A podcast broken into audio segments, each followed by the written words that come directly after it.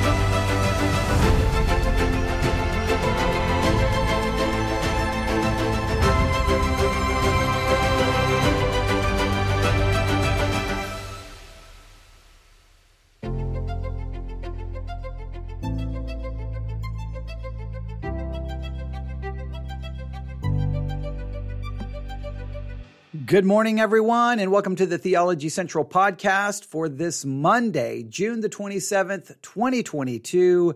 It is currently 11:48 a.m. Central Time, and I'm coming to you live from Abilene, Texas, where I I I'm not ready. I'm someone in the chat said they're ready, but I, I'm not really ready for this. I, I'm worried about this. I, I, I had to peek. I had I and here's here's kind of where we are in this. If you're if you're just tuning in, you don't know what we're doing.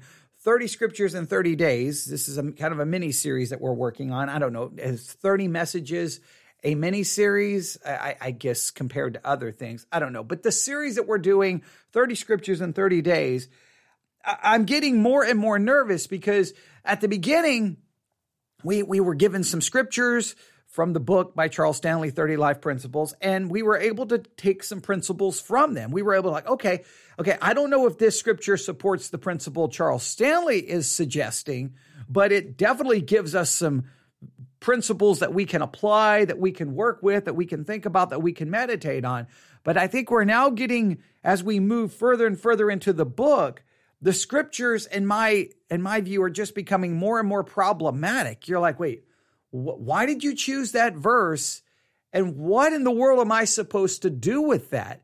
And that is a bad sign, all right? Considering that we're on day 15, we're on day 15, scripture number 15, and we've got to get all the way to scripture in day 30. If if it's already becoming more and more just like, wait, what am I supposed to do with this? What am I supposed to do with this? That's not going to make for a great rest, a, a, a great podcast series, right? Because then most of the episodes are going to be be me sitting here behind a microphone going, uh, uh, well, uh, well, I, mm, I, mm, I don't know what to do with that.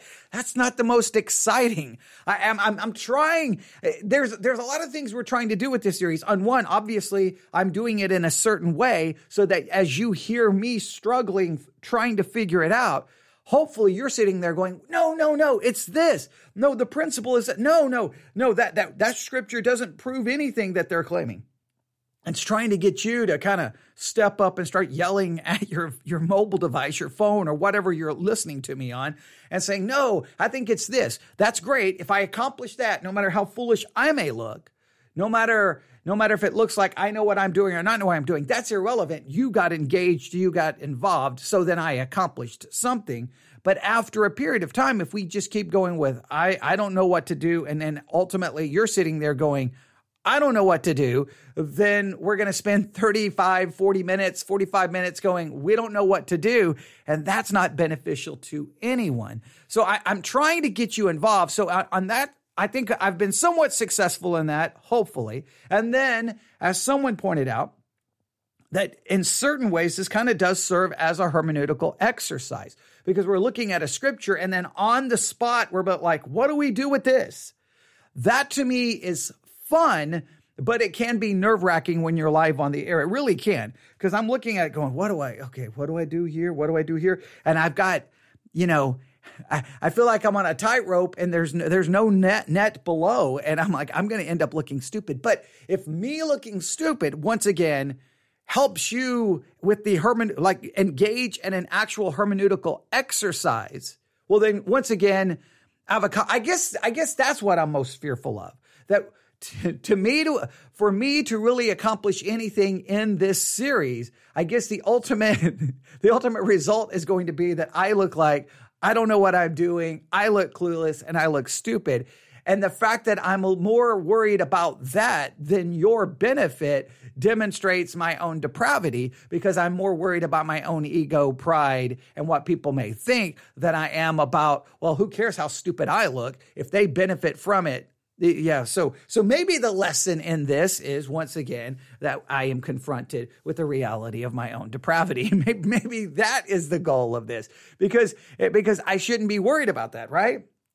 I shouldn't be worried about that, but but I do get worried about that. Um, and and and maybe that that's this is when you when you for when you force yourself to be in a situation where there's a great possibility, there's there's a great probability that you're going to stumble and struggle and go, well, what about this? What about that?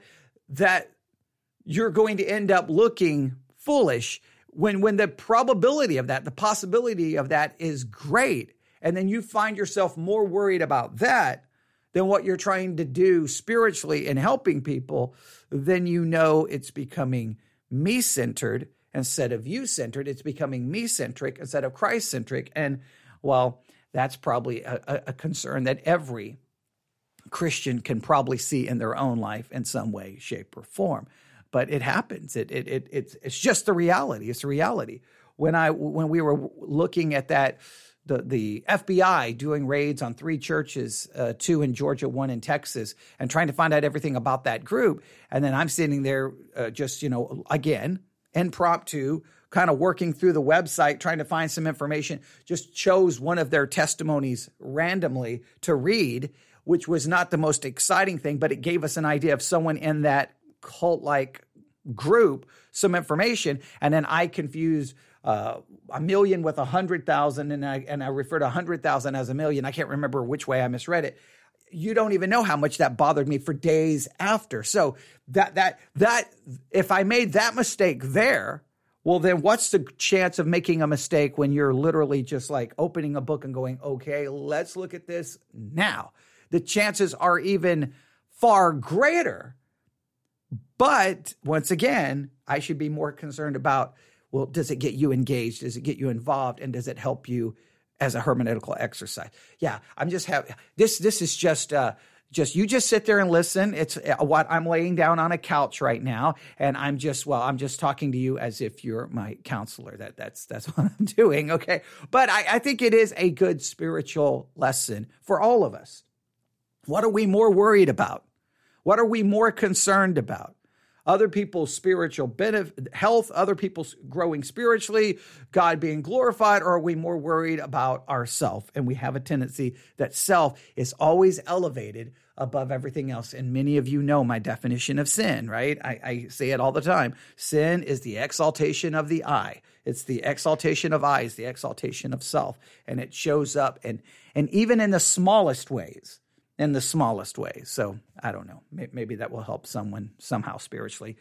Maybe it'll just help me. But are you ready? Here we go. So Charles Stanley wrote a book called 30 Life Principles. That book became a Bible, the Life Principles Bible. I need to get a copy of the Life Principles Bible, is what I need to do. I can probably find a copy somewhere. I do need to get a, because it would be interesting to see how he kind of weaves in the life principles throughout the Bible, how it's designed and how it, it, it works. There's probably got to be one around somewhere. So if you find one cheap somewhere, just buy it. uh, And if I need to, I'll get you the money back. But I would just like to see some screenshots of it. You not for you to send it to me. You keep it. Just I want to just see pictures of oh here's oh there's life principle number twelve, and that's what he okay how he weaves the principles into the Bible, which what we could get into a whole discussion about that. But okay. Uh, so uh, we, we need to look at it at some point. But the book became a Bible, it became a study guide, and all kinds of other uh, merchandise for them to sell. And I have always struggled with the book because I've always felt like the book is like a it's like opening up a puzzle box. You see all of the pieces, and after months and months and months and months, you realize there's some this this puzzle box is defective. These pieces don't fit together. They won't fit. To, they don't work. I'm never going to be able to complete the puzzle. Well, to me, 30 Life Principles by Charles Stanley is a is a is a broken, defective puzzle because the pieces don't fit together. He gives us the principle or principles plural. He gives us the scriptures, but they don't they don't actually work together in my mind. So as I've stated now uh, every episode, I feel that he came up with the principle and he imposed it on the text. I don't believe he studied the text to arrive at the principle, which is a which is a the reason I keep repeating that is it's a reminder and a warning to us that we don't do the same thing with our thinking, with our ideology, with our theology, with anything that we believe. We can't arrive at a conclusion and then force it upon the scripture. We must come to a conclusion as a result of our study of the scripture. And you would think that uh, that you would say, I know what you're saying. That's obvious. It is, but you'll be amazed at how those lines get blurred and you start doing doing things the wrong way. It, it, it happens all the time. So we I so what we're doing is we're taking his principle, the principles, or for that particular day, a principle, and I'm like, here it is. Here's what Charles Stanley says is the principle for today. We're looking at it just briefly, and then immediately we're throwing it to the side and then we're going to the scripture to see what we can. And I am I am taking my time here because I am really worried that I'm not going to have anything for you today. So I'm trying to give you what I'm trying to do is throw out any kind of concept that I think will be beneficial to you today because I don't I'm not sure what to do with this. I'm not really sure what to do with this, but here we go. Today, life principle number 15 or principle number 15 is brokenness is God's requirement for maximum usefulness.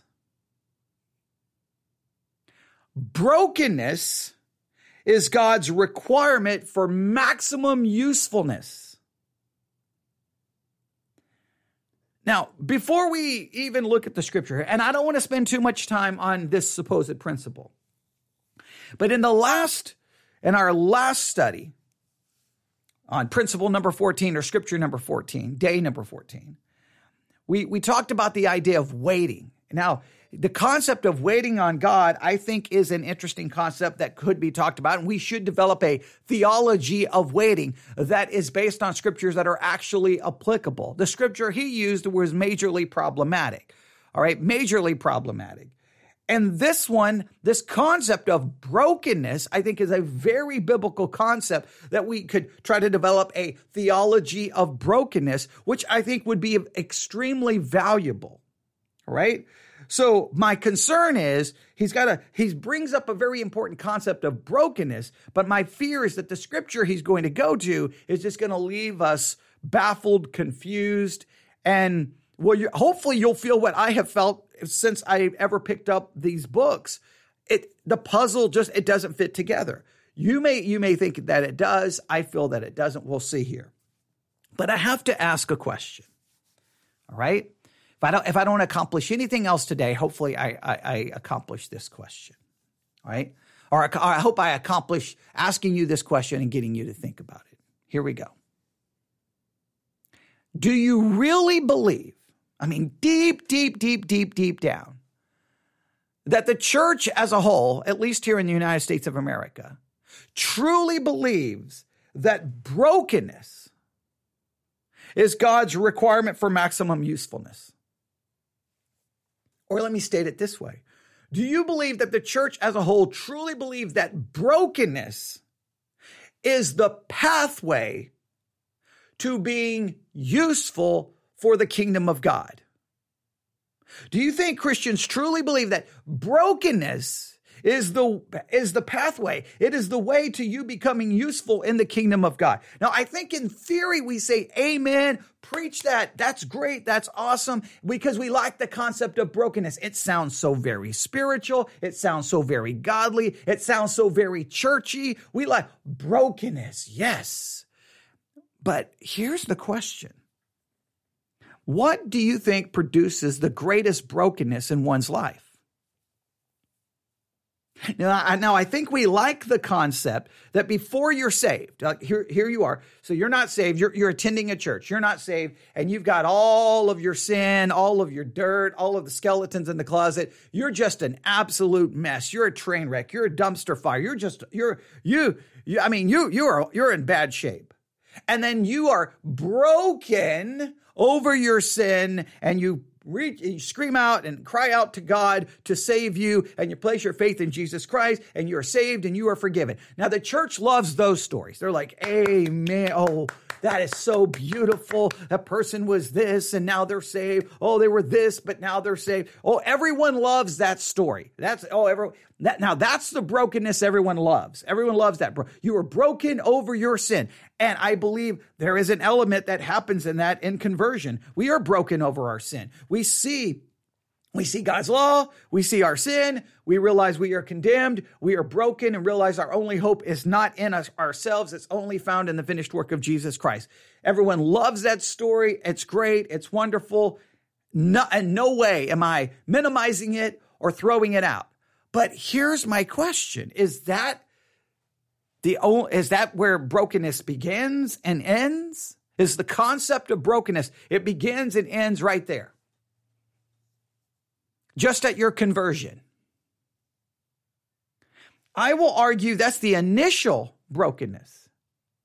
But I believe that there is more brokenness that will be required for you to grow spiritually, for you to advance spiritually. I think sometimes the greatest spiritual, I think the greatest times of spiritual growth are preceded by a, period of brokenness. I think brokenness is a period that is needed in your life to, to to almost push forward a greater time, and I don't like the word season because it's so uh, cliche, but a greater time, I know saying the same thing, but a greater season of spiritual growth. There's got to be a time of brokenness. I think brokenness is there's the initial brokenness, but I think there must be more brokenness that happens within your Christian life.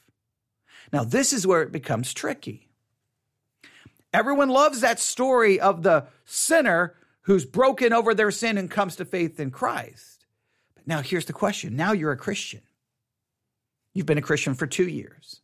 You've been a Christian for five years. Maybe you're a deacon. Maybe you're an elder. Maybe you're a pastor. Maybe you're a Sunday school teacher. Maybe you're, uh, and uh, you know, you're doing something else in the church. You're in some kind of ministry. You're a Christian podcaster. Whatever the case may be. You're you're a husband. You're a wife. You're a mother. You're whatever the, whatever wherever your role is. What do you think at that point? You're, you're, you're, it's after your salvation. What do you think produces, what are a number of things that you think produces the greatest amount of brokenness in your life after you're saved? After you're saved. What do you think produces the greatest level of brokenness after you are saved?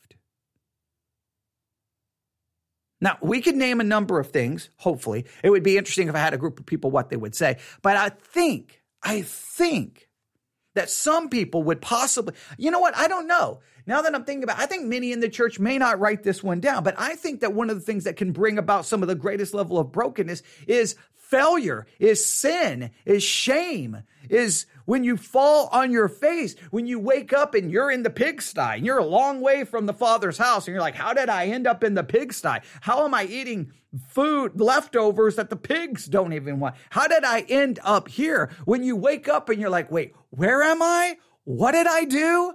How did I get here?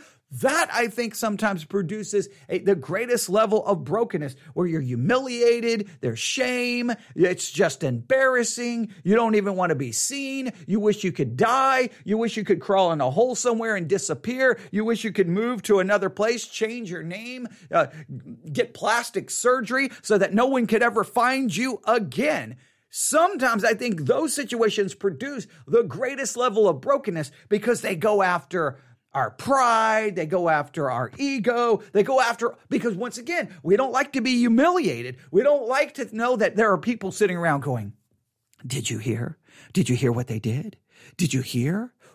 you're not going to believe this. You're not going to believe that. Ooh, ooh, they, they, they don't deserve anything. And, and they, they're, they're pronouncing their judgments, their condemnation upon you. And you know that. Even though you can't physically hear it, you can hear all of the buzz about you. Do you think?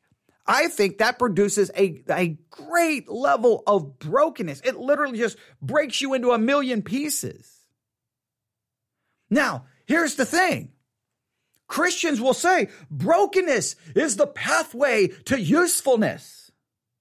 Well, if it is, then why is it when someone is broken like that, broken into a million pieces, humiliated, shamed, embarrassed, why is it that we, we don't then run to them going, okay, this is horrible. We're going to have to deal with it. There may be discipline. There may be, there may be this. There, you may have to step down from this for a while. But what we're going to do is we see this as an opportunity because what you have to realize right now, you're broken in a million pieces, but we're here with you and we're going to put you back together piece by piece. And because this is going to be your pathway to greater usefulness. This period of brokenness, it's horrible. It's ungodly because it's your sin. No one's making an excuse for it, but from brokenness can become greater usefulness. I think the church in many cases like that's it. You you're now when when you showed up broken and you got saved, we were cool with that. But now that you've messed up and you're broken, we're not so cool with it now. Now we're like you're done. You're finished. You're you're you're you're pathetic. Get out. You're done.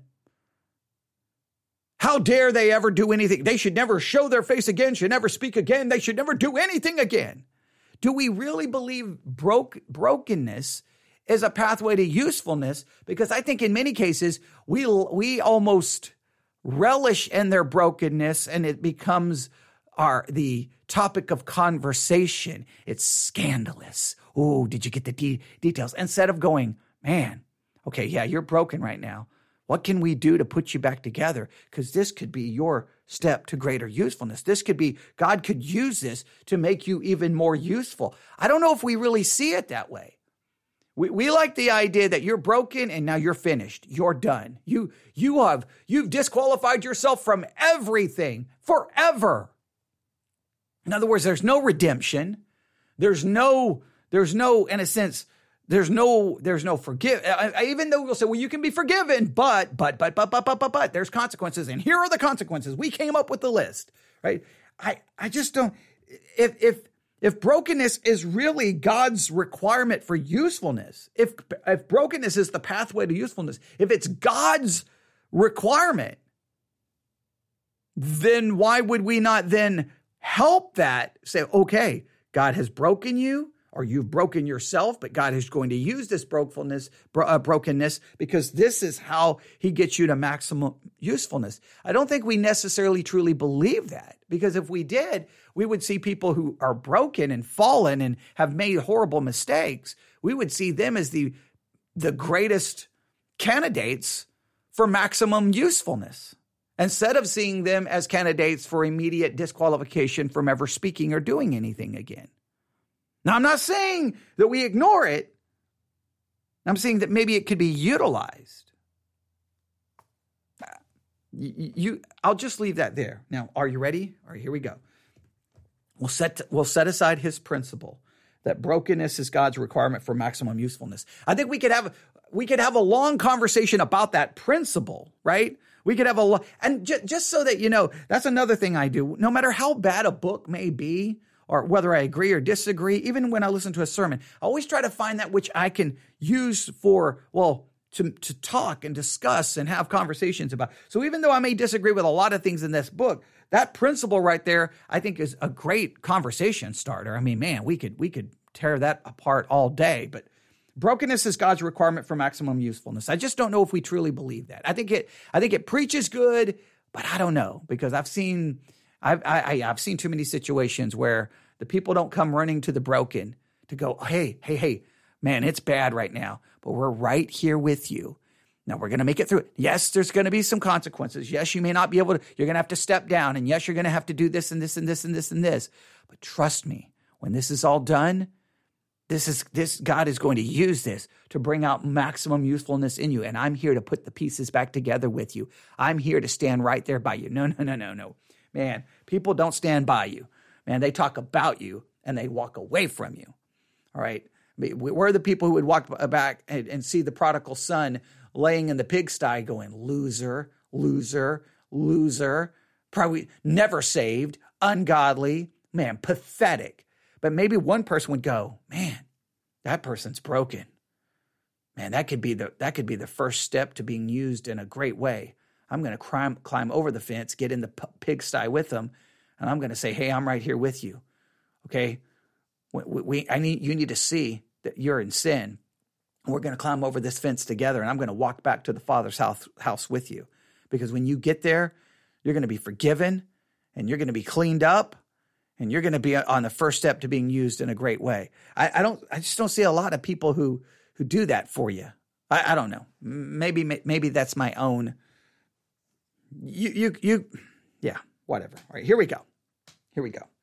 Brokenness is God's requirement for maximum usefulness and the passage that Charles Stanley says he got this principle from is Jeremiah chapter 15, verse 19. Jeremiah chapter 15, verse 19. Here we go. I'm going to read it from a couple of Bibles here. Jeremiah chapter 15, verse 19. I'm just already worried. I'm just, I mean, I don't know. I don't know. Yeah, here we go. Jeremiah chapter 15, verse 19. Jeremiah 15, 19. Therefore, this is what the Lord says If you return, I will take you back. You will stand in my presence, and if you speak noble words rather than worthless ones, you will be my spokesman. It is they who must return to you. You must not return to them.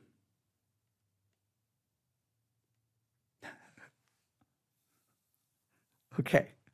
This, okay. Wow. All right. You see where, where I have a problem with it, why this book sometimes just leaves me completely perplexed. Where are we going here? Jeremiah 15, 19. Therefore, this is what the Lord says If you return, I will take you back. You will stand in my presence, and if you speak noble words rather than worthless ones, you will be my spokesman. It is they who must return to you. You must not return to them.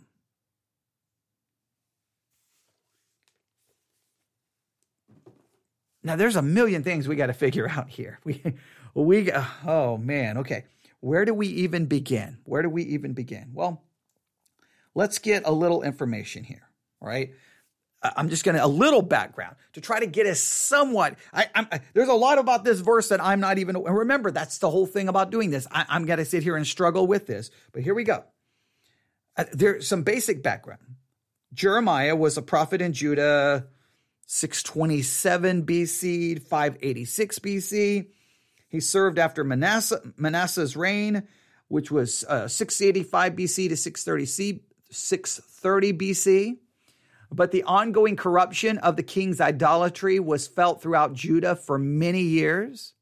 God's punishment for Judah was the Babylonian captivity. Jeremiah's sad duty was to warn the people of the judgment that was coming. All right, so Jeremiah is the prophet in Judah, 627 to 586.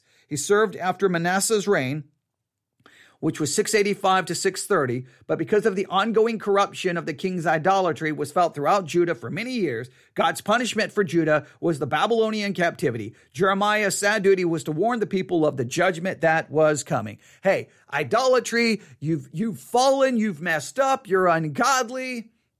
All right. But judgment is coming. But it's going to be for 70 years. We know the 70 year Babylonian captivity. And then you're going to be returned. We kind of talked a little bit about this uh, yesterday in, in, the concept of waiting and we and, and how that possibly was connected to uh, J- Judah and the Babylonian captivity, waiting for them to be returned. We talked a little bit about this. All right. So there's at least some basic background. So when I see this, Jeremiah 15, 19, therefore, this is what the Lord says if you return, I will take you back. Now, who, who did who is he speaking of here? All right. If you go back to Jeremiah, let's go back to Jeremiah 15. Let's start in verse 15. You know, Lord, remember me and take note of me, avenge me against my persecute, persecutors. In your patience, don't take me away. Know that I suffered disgrace for your honor. Your words were found and I ate them. Your words became a delight to me and the joy of my heart, for I bear your name. Lord God of armies, I never sat with the band of revelers, um, and I did not celebrate with them, because your hand was on me. I sat alone, for you filled me with indignation. Why was my pain becoming unending, my wound incurable, refusing to be healed? You truly have become like a mirage to me, water that is not reliable. Now, this seems to be Jeremiah's prayer in Jeremiah 15, starting in 15 to 18 he seems to be praying there, right? And he seems to be, well, there seems to be having some struggle. Let's do this. I'm going to go to a different translation Jeremiah 15. I'm in Ezekiel, going, that makes absolutely no sense. Okay, Jeremiah 15. Here we go. We're going to work on this, see if we can put this together. All right, Jeremiah chapter 15. All right. And then uh, I'm just going to go to, uh, I'm going to back up all the way to uh, verse. I'm going to go, uh, well, I, I, could, I'm just going to go back to verse 10. I'm going to go back to verse 10 here. Jeremiah 15, 10. Maybe, maybe we have to go all the way back to verse 1. I don't want to. The goal here was not to do, to turn this into a verse by verse exposition of these sections of scripture because, well, then this would not, I can't do this in just one episode. But I'm going to do my best to try to provide us as much context to see what in the world we do with this verse. So I'm just trying to find some context so that we get some understanding so we know what to do with verse. Therefore, thus saith the Lord, if thou return, we got to know who is God speaking to? Is he speaking to Jeremiah? Is this a call for Jeremiah to repent or is this a call for Judah to repent? Like, what, what is happening here? So let's go back to verse 10, Jeremiah 15, verse 10. Woe is me, my mother, that thou hast bore me a man of strife and a man of contention to the whole earth. I have neither lent on usury, nor men have lent to me on usury, yet every one of them doth curse me. The Lord said, Verily it shall be well with thy remnant. Verily I will cause the enemy to entreat thee well in the time of evil and in the time of affection, affliction. Shall iron break the northern iron and the steel? Thy substance and thy treasures will I give to the spoil without price, and that for all thy sins, even in all thy borders. And I will make thee to pass with thine enemies into a land which thou knowest not, for a fire is kindled, my anger which shall burn upon you. There seems to be a little bit of discussion here about, well, what, all the things that are going to happen. And one of the things is obviously judgment is coming. Then verse 15, Jeremiah 15, 15. O Lord, thou knowest, remember me. This seems to be Jeremiah, this is the way I'm understanding it, crying out to God in the face of all of this judgment and all of the difficulties he's faced. People, uh, probably his message of coming judgment wasn't very popular. Seems to be some of the issues here. Uh, Jeremiah 15, 15, O Lord, thou knowest, remember me and visit me and revenge me of my persecutors.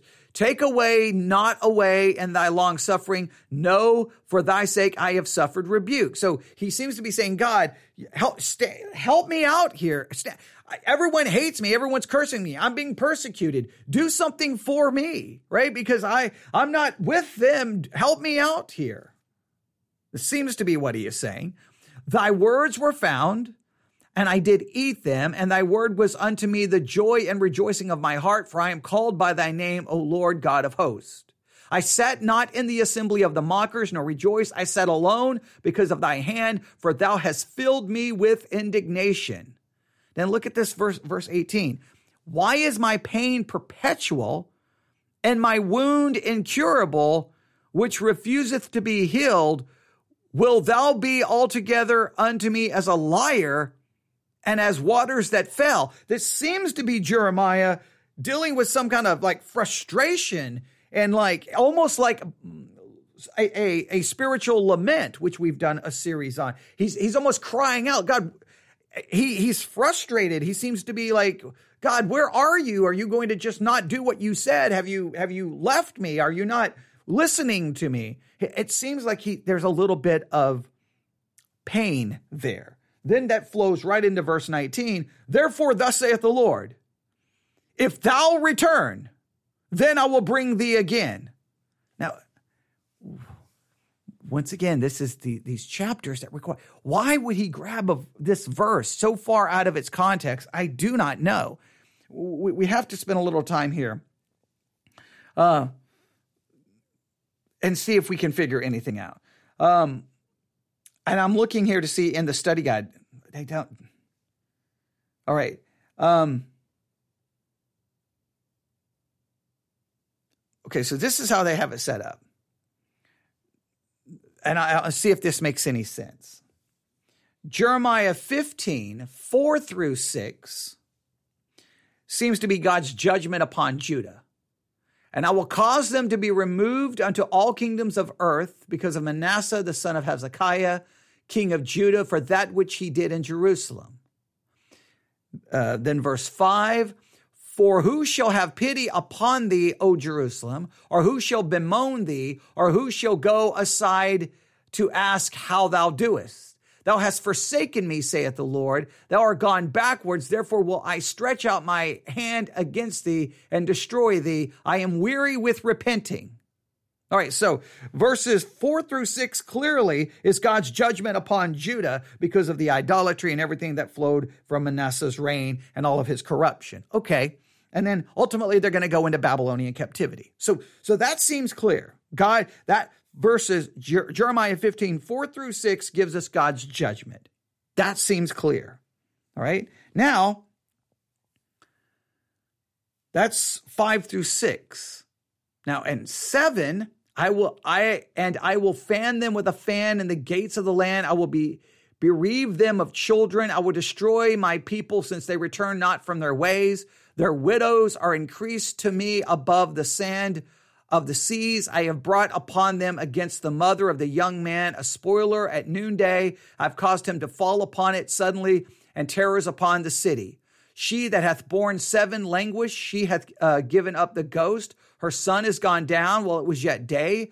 She has been ashamed and confounded, and the residue of them will I deliver to the sword before the enemy, saith the Lord. All of that is God's judgment upon Judah. So I think it goes, I think you could say it goes all the way down to verse 9. Then, so that's God's judgment upon Judah. Clearly, I'm going to say four to nine. Four to nine is God's judgment upon Judah. Four through nine. I'm, tr- I'm trying to I'm trying to build in real time I'm trying to back up. What I'm trying to demonstrate here is when you when you are uh, given a devotional, or even if just a pastor just preaches from a sermon, or a preach a sermon just on a verse. Sometimes I'm not saying right there during the sermon. You listen to the sermon and be respectful, but when you when it's over, then you need to stop and go. Okay, I'm going to go home and look at this, and then you start just backing up verse by verse until you start being able to figure out a kind of a some kind of an outline of what's going on. So that's what we've been doing. I know it's taking a little while, but remember, this is happening in real time. So, and, and I'm doing that on purpose. Okay. So here we go. So, verse 19 is supposedly the verse that Charles Stanley thinks fits his principle. We're a little baffled by exactly who, what, where, what, what exactly is going on. We have a little background knowing that Jeremiah is a prophet in Judah from 627 BC to 586 BC. He served after Manasseh's reign, 685 to 630. But the on but the ongoing corruption of the king's idolatry was felt throughout Judah for many years, and God's punishment for Judah was the Babylonian captivity. Jeremiah's duty was to warn the people of the judgment that was coming. We, we know that's the kind of historical background. We've gotten that. All right, now we go back to Jeremiah 15, starting in verse 4. And verse 4, 5, 6, 7, 8, 9 are horrible words of the judgment that God is going to bring upon Judah. All right, now what happens in verse 10? Woe is me the woe is me there has to be, I don't think that's God speaking. Woe is me, my mother, that thou hast born a, a man of strife. No, that doesn't make any sense. This has to be Jeremiah. So in verse 10, Jeremiah seems to be putting forth his emotions, his feelings. Woe is me, my mother that house that that hast borne me a man of strife, a man of contention to the whole earth. I have neither lent on usury, nor men have lent to me on usury, yet every one of them doth curse me. Right? This seems to be Jeremiah expressing his frustration as his pain in verse 10. Right, we got to hurry. We're going to run out of time trying to do this. But th- this takes a, a while to try to figure this out. Verse 11 The Lord said, Verily, uh, it shall be well with thee. So now he reminds himself of, of some of God's promises and what God is going to do. All right. That seems to happen in verse 11, verse 12, verse 13, verse 14. And I will make thee to pass. This all seems to be reminding himself of the things God promised. So he, he expresses his frustration, his pain, his emotions in verse 10. He reminds himself of God's promise in verse 11, 12, and 13 and 14. Then in 15, he says, O Lord, thou knowest, remember me and visit me. Now he's petition, he, he expresses his pain, he remembers God's promises, and then he expresses or he petitions God to intercede on his behalf to do something for him. Remember me and visit me and revenge me of, of my persecutors. Take me not away in the long suffer in in thy long suffering. Know that for thy sake I have suffered rebuke. So then he's like, Lord, hey, you got to help me out here. I need you to step in. Do something to these people who are persecuting me. I, I, I, everyone hates me. Do something. But then he says, Your words, speaking of to God, Jeremiah, speaking of God's words, I did find them. I ate them, and the word was unto me the joy and rejoicing of mine heart, for I am called by thy name, O Lord God of hosts. So he is stating, look, even though this situation has been bad, I have rejoiced. I have, I have found joy in your word. Okay. I'm still, I, I, some of these we could preach a sermon on, but okay. So now that gets us down to verse 17. I sat not in the assembly of the mockers, nor rejoiced. I sat alone because of thine hand, for thou hast filled me with indignation. Now I'm going to look at that, verse 17. I'm going to look at it right here. Uh, I never sat with the band of revelers, and I did not celebrate with them because your your hand was on me. I sat alone, for you filled me with indignation. Now I think I, I'm assuming I'm going to read that. I'm going to read that verse in a number of translations because this is now this gets us really critical to try to get, to get to the key verse, right? This gets us really close to the key verse, and we've got to definitely know exactly what's going on here. We got to know exactly what's going on here. All right. Uh, yes. Okay. This the New Living Translation. I think I think will help will help us here.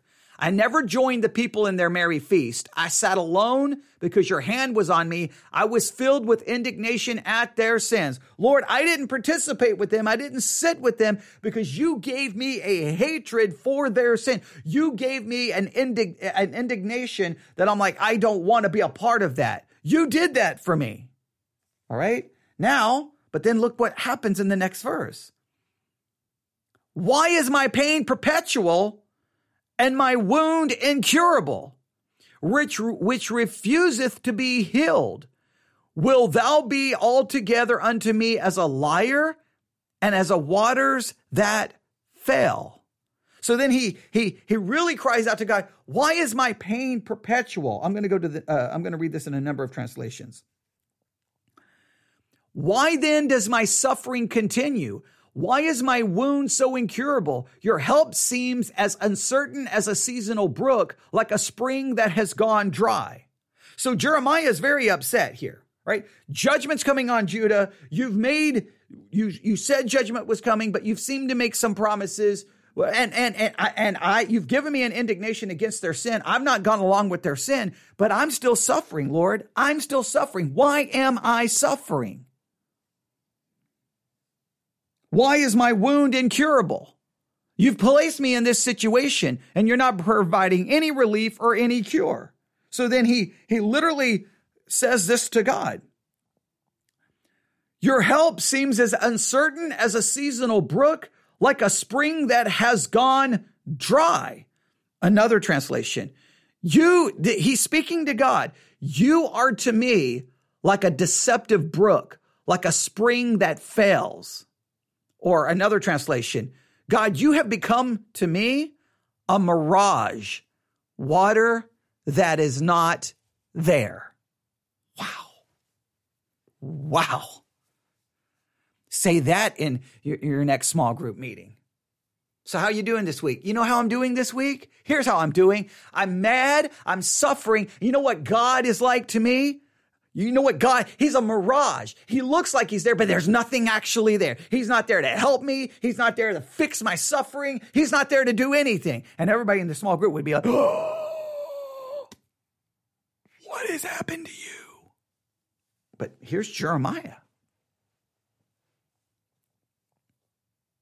Right? I mean, uh, uh, are you, are, do you, do you I, I'm not, I'm, I'm, I'm, I'm asking this yeah, I'm, I'm, I'm, what I'm doing is I'm stumbling over my words. I'm asking this as if there's people sitting here in front of me. Hey guys, so are you still with me? Do you agree? Do you agree? Because somebody like, no, I don't think that's who's talking, but I think we've done a pretty good job. God gives in verse four through nine is God saying, here's how I'm going to judge Judah.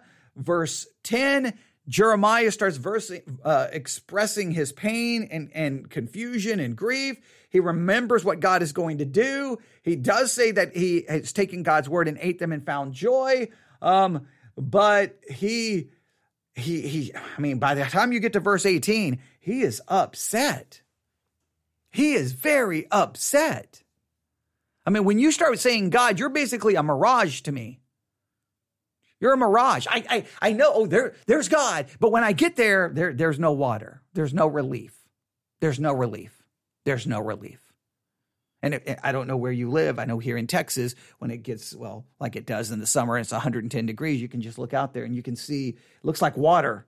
You've probably seen it on a highway. It looks like water out there. It looks like water on the road. And you get there and there's no water. There's no water. You're you're you're suffering. When you're suffering, it's like being thirsty. You need relief.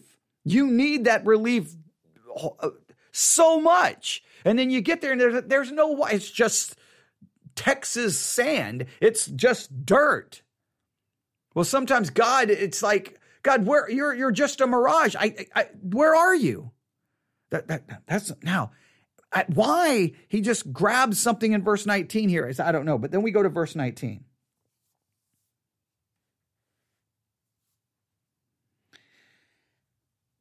I'm going to argue, and if you disagree, that's okay. Verse 19 has to be God's word to Jeremiah. Jeremiah is the one speaking in the in the ver- verses previous, right directly before this. So I'm going to read this in a number of translations. Jeremiah 15, 19. Therefore, this is what the Lord says. If you repent, I will restore you that you may serve me. If you utter, if you utter worthy, not worthless words, you will be my spokesman. Let this people turn to you, but you must not turn to them. Now we start getting a little bit of clarification. It was it's confusing at first when you just uh, open a Bible and jump to verse 19, you're like, "What is happening?" But this is God calling Jeremiah to repent.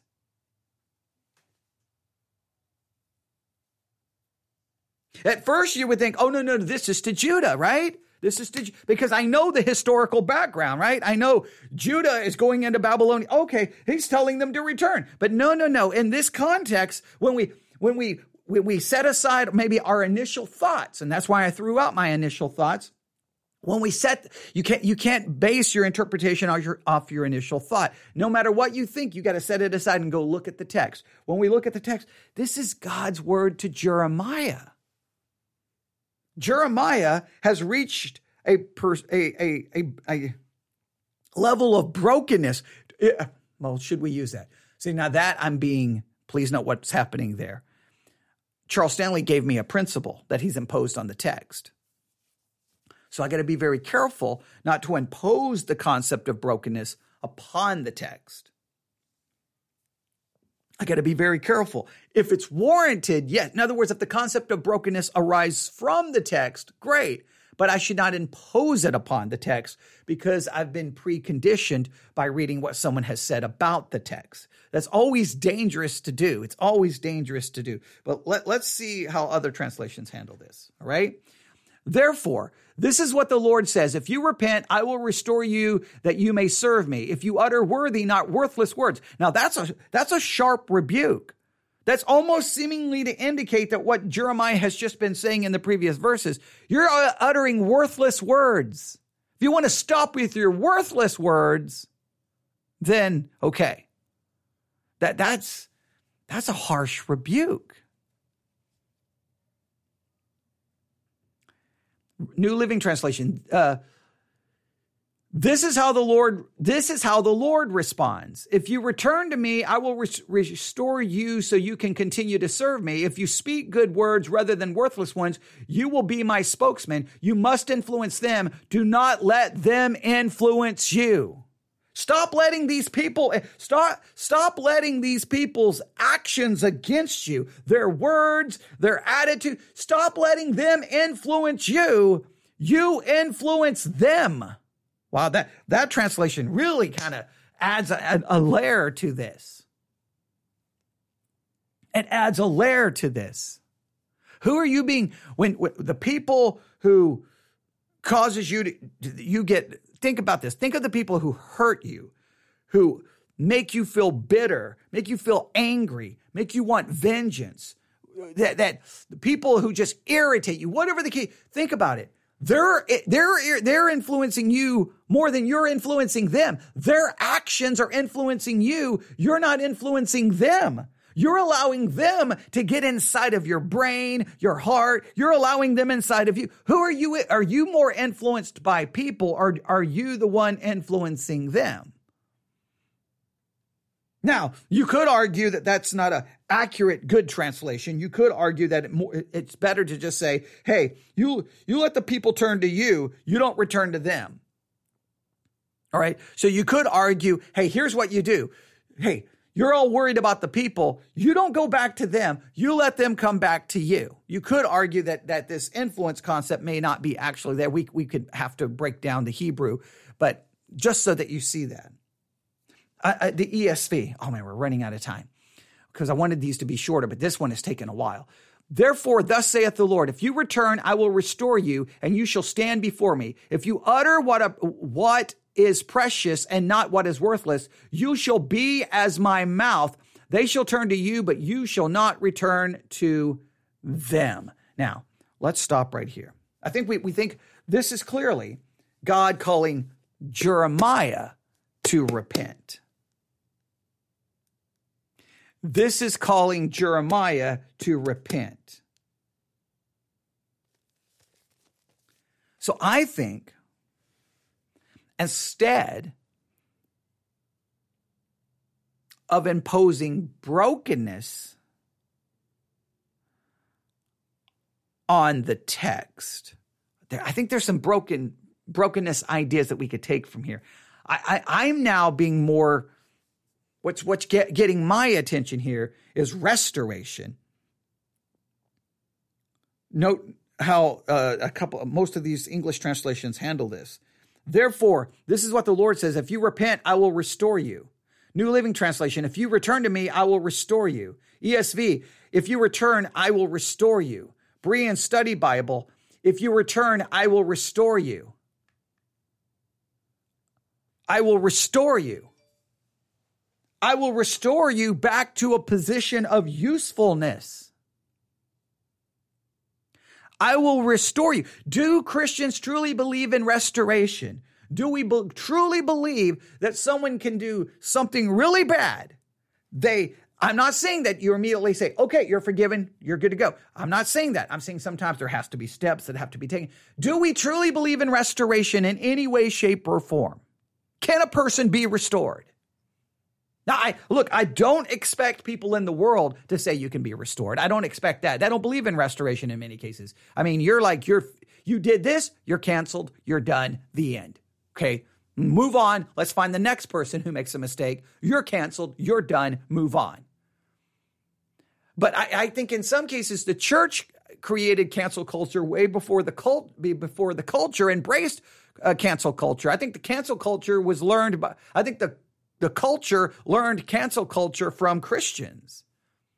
We seem more wanting to cancel someone and silence someone and remove someone more than we want to restore someone. Now, yes, I am not saying that if they commit a crime uh, that you just turn your back. No, obviously uh, that has to be handed to the courts, that the person has to face whatever the legal ramifications and then pay for that particular crime, whatever it may be. I'm not saying that. But even in that, can they not still be restored to some place spiritually? Do we still not, even when they're after they're done paying for their crime, can they not be restored? And is there any hope of restoration?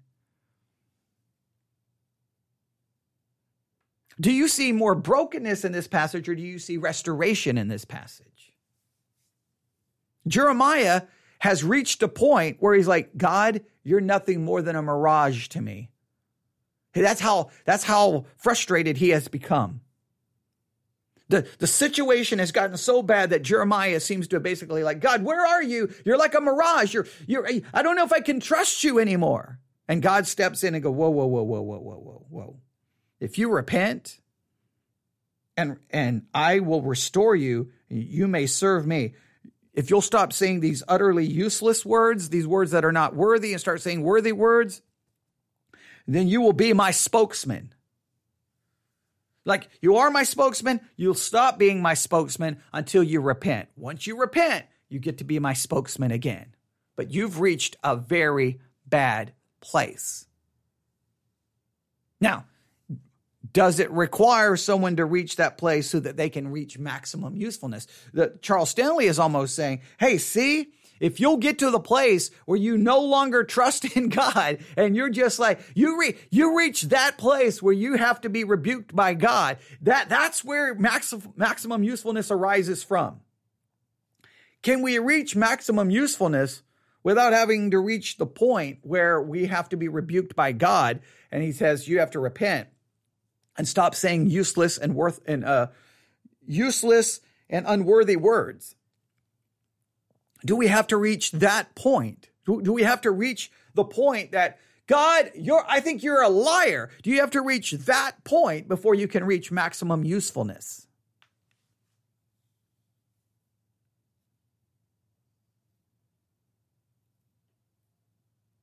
I'm going to write a principle down.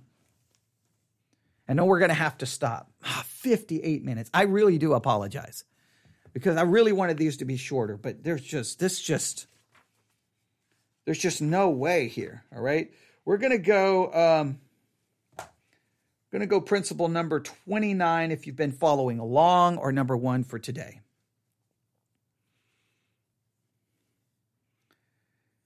God offers restoration for the repentant.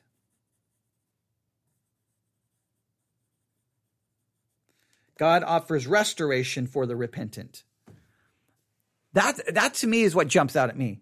He's, he's offering Jeremiah complete restoration, back to being a spokesman. You've reached this point, and the spokesman, with your words, you're now, you've gone from saying the right words to utterly useless and, and unworthy words. You've reached a point where you're basically calling me a liar. If you will repent, I will restore you. He doesn't say, if you repent, I will throw you out. I will be done with you.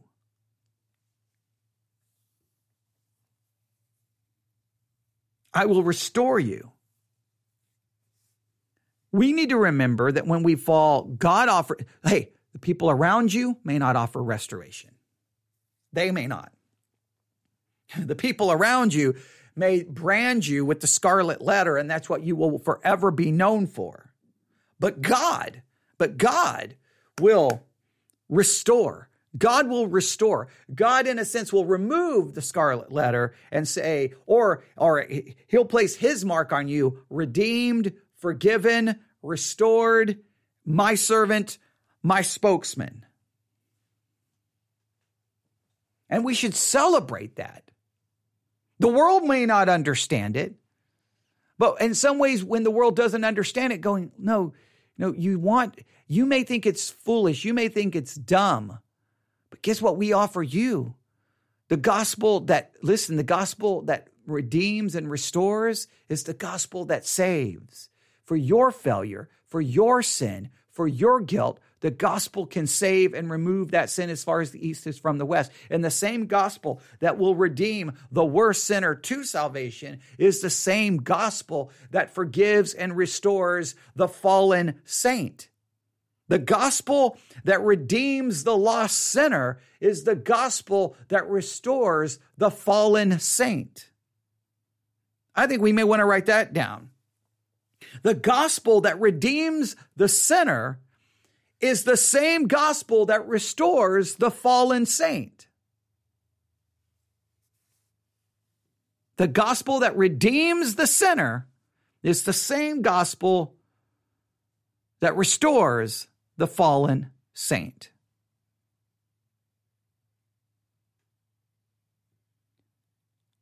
I have to stop.